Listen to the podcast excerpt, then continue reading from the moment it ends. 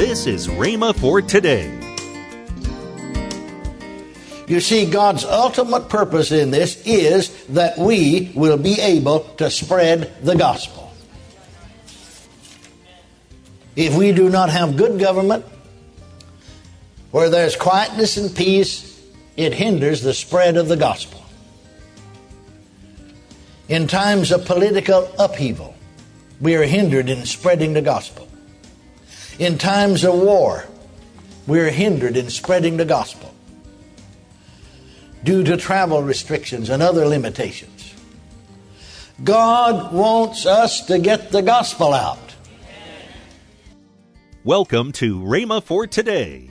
Kenneth E. Hagin continues his teaching on Praying with All Kinds of Prayer series, Volume 3, next on Rhema for Today Radio. Also, later in today's program, Kenneth and Lynette will tell you about this month's special radio offer. Right now, let's join Kenneth E. Hagin for today's message. You see, God is concerned about us. And He'll move through those who are in authority who may not even be Christians because we prayed. God will answer our prayers and do some things because of us, that we may lead a quiet and peaceable life.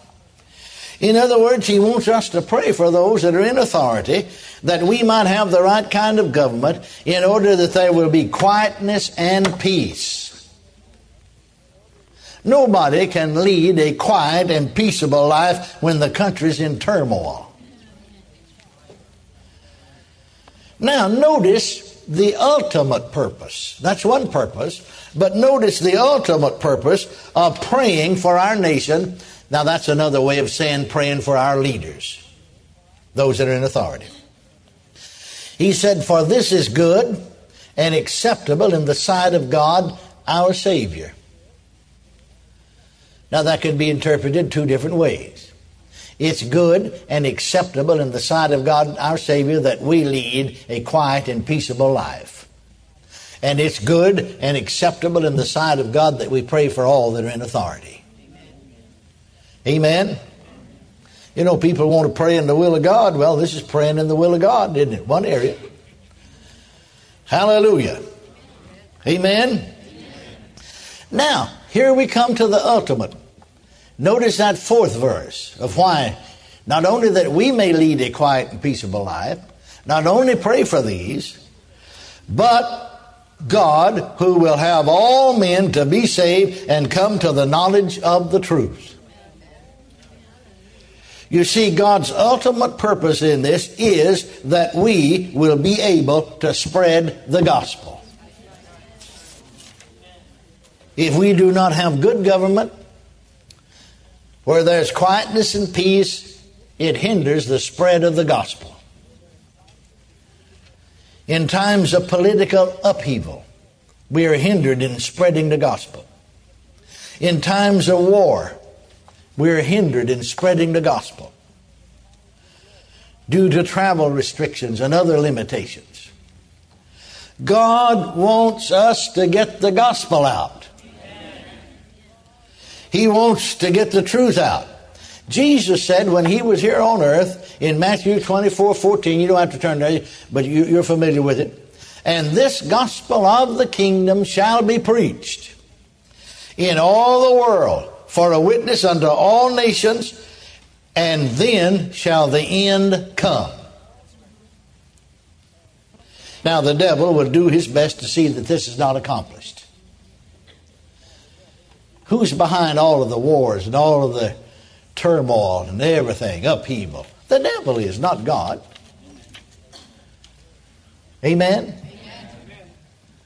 You see, uh, when Jesus was here on earth, remember sometimes when he'd go into the synagogue, those that may be possessed with devil, the devil would use their voice to cry out, We know thee who thou art, thou Holy One of God. Now notice what they said. Has thou come to torment us before the time. I heard one fella preaching, and he said, uh, he just quoted part of that. Well, see, you get in trouble just quoting part of the verse.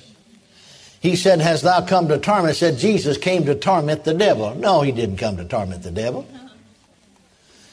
See, that's not what that verse says. Has thou come to torment us before the time? See, they know the time's coming when they're going to be cast into torment. But that time hadn't come yet. Now, over in the book of Revelation, you know, I'm paraphrasing my own words but there's something like this that, that uh, in other words, the devil, I, I'll put it this way, speeds up his activity because he knows his time is short. See, the devil is not all knowing like God, but he does know some things. Amen? And so, uh, you see, he don't want the gospel preached in all the world as a witness to every nation, not every person, but every nation. Then shall the end come. Well, naturally, we'd see why the devil would oppose us, our nation. Because you see, if he can get us in turmoil and war and everything else, he can stop the flow of the gospel. But he's not going to be able to do it because, thank God, we know how to pray. Hallelujah. And so now then we can see why God wants us to pray for those in authority because He would have all men to be saved and come to the knowledge of the truth.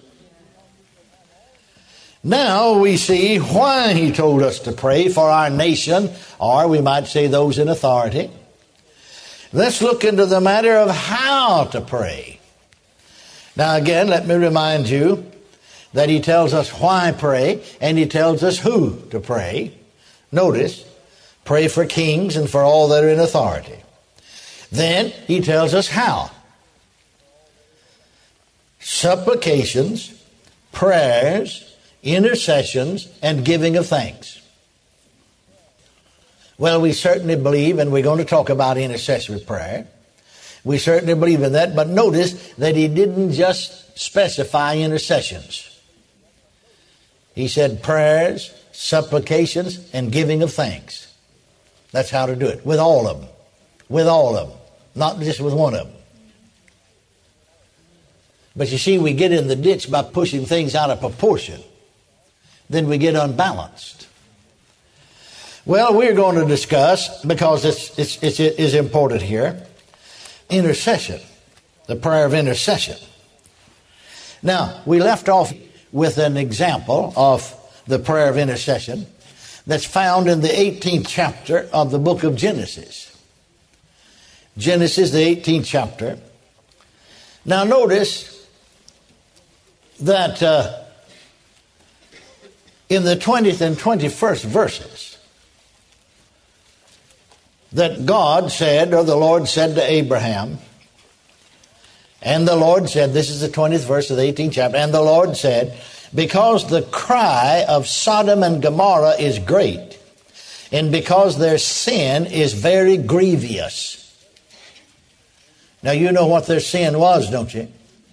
That's where we get the word sodomy. He said their sin is very grievous. Well, if it was grievous then, it's grievous now.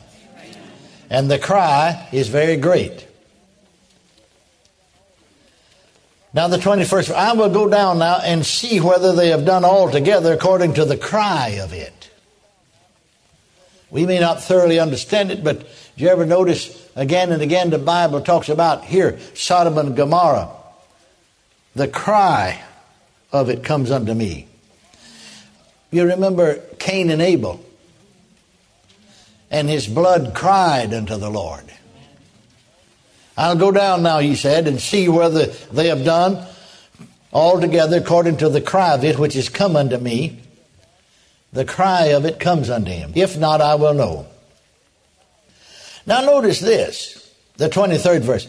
And Abraham drew near and said,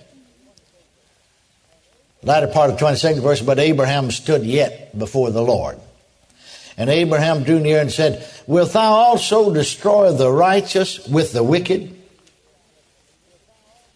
Peradventure, there be fifty righteous within the city. Wilt thou also destroy and not spare the place for the fifty righteous that are therein.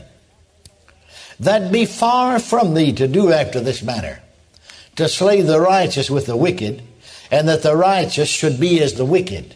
That be far from thee. Shall not the judge of all the earth do right? Now notice the next verse. And the Lord said, If I find in Sodom fifty righteous within the city, then I will spare all of the place for their sakes. All of it. Think about that. Think about that. Amen. Now, go on reading the next verse. And Abraham answered and said, Behold, now I have taken upon me to speak unto the Lord, which am but dust and ashes. I want you to notice, it's an interesting side thought here, that Abraham humbled himself before the Lord, referring to himself as dust and ashes. It's good for us to go into the presence of God and just simply get on our face before the Lord.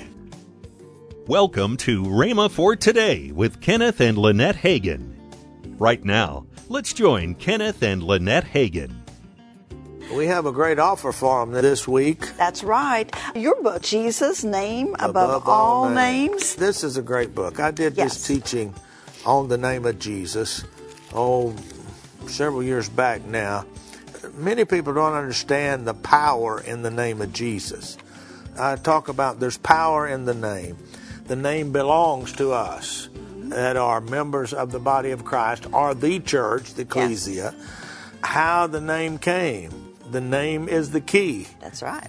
the majesty of the name, the name in prayer. He tells us, now use his name in prayer. Mm-hmm. It's all in the name. Scriptures and meditations are the last part here. It's all in the name of Jesus. I can't talk enough about this book.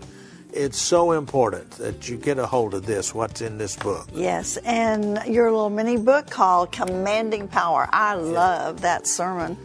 Yes, I've only preached this sermon three times. I know. In, my, in all of the years, I preached it the first time in 1977 Mm-hmm. in Fort Worth, Texas, and then I didn't preach it again until oh, about four or five years ago. Mm-hmm. This is a powerful little message in this little book. You're going to want to get it. And a CD by you called The Missing Ingredient in Marriage. Yes, I talk about marriage. We've been married for 50. It'll be 55 years in December. in Can December, believe 55 that? years. We're still together and we still That's have fun together. We do. I talk about some things there. You're going to want to get a hold of this. All of it for a gift of $16 or more Yes, for the CD and the book that's right. and the little mini book. That's right. So you just go to the computer right now to rhema.org and order it right That's now. right. Call toll free 1 888 Faith 99. Again, call toll free 1 888 Faith 99. You can also order online at rhema.org. That's R H E M A dot O R G. rhema.org. Or if you prefer to write to Kenneth Hagin Ministries, our address is P.O. Box 50126, Tulsa, Oklahoma 74150. We always love to hear from our listeners, so write in or email us today and become a part of Rhema for Today. Tomorrow, Kenneth E. Hagin will continue his message on Praying with All Kinds of Prayer Series, Volume 3. That's tomorrow on Rhema for Today with Kenneth and Lynette Hagin.